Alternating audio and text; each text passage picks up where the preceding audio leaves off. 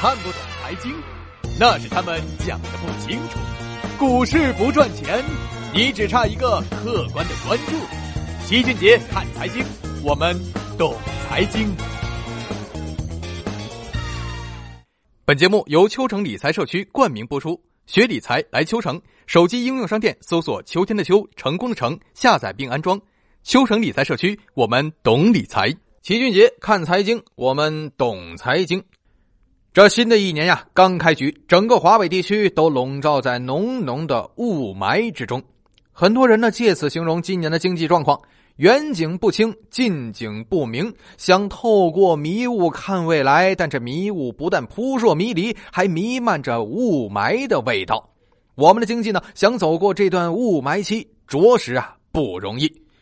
正是因为有这么大的雾霾，华北重工业再度要求限产关停。但是环保部的禁令依然是没什么卵用啊！很多企业为了利益，仍然是撕毁封条，擅自开工。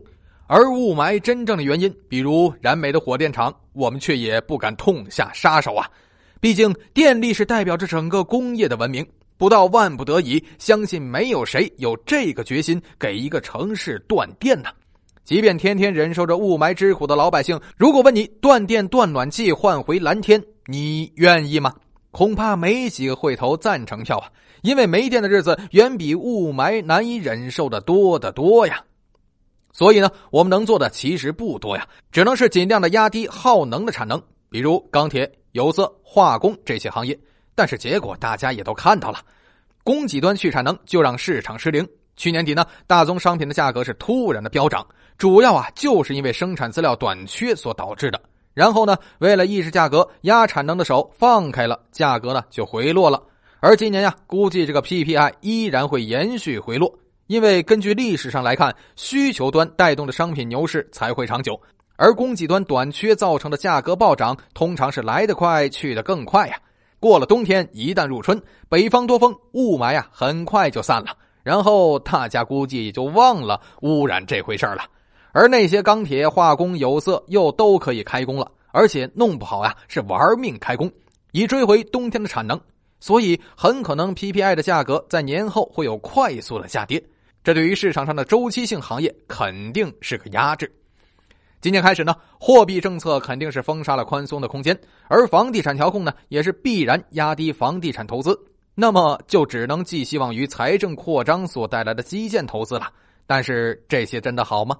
根据《经济学人》杂志披露的数据显示，其实啊，我们已经开始做这方面的准备了。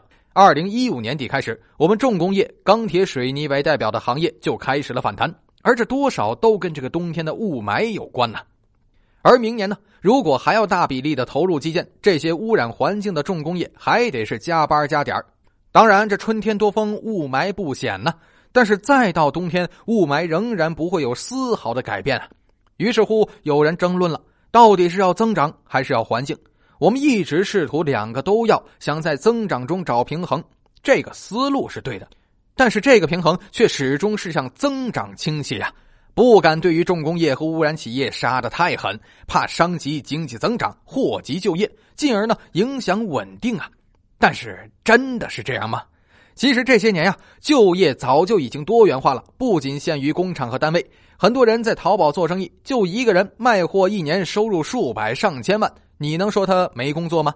有些人在做视频主播，每天晚上能有几千块钱的收入，他还上什么班呀？还有什么做游戏代练的、游戏陪玩的？其实啊，他们过得比那些工厂上班的工人不知道强多少倍呀！这都是实体经济衍生出来的繁荣啊！而我们发现呢，这些行业的出现都是建立在商品经济的基础上的。换句话说，我们做出了衣服、服饰、鞋包，才有了互联网电商；有了电脑，有了网络，才有了主播和游戏。所以啊，中国经济的核心就是商品经济。我们要发展的是我们的制造业，是我们的高端工业产品。像大炼钢铁、架桥修路，动不动就盖个新城、鬼城，并不会对经济增长的质量有任何的改善呐。这些东西是不会带动需求的。没有需求，货币乘数就低。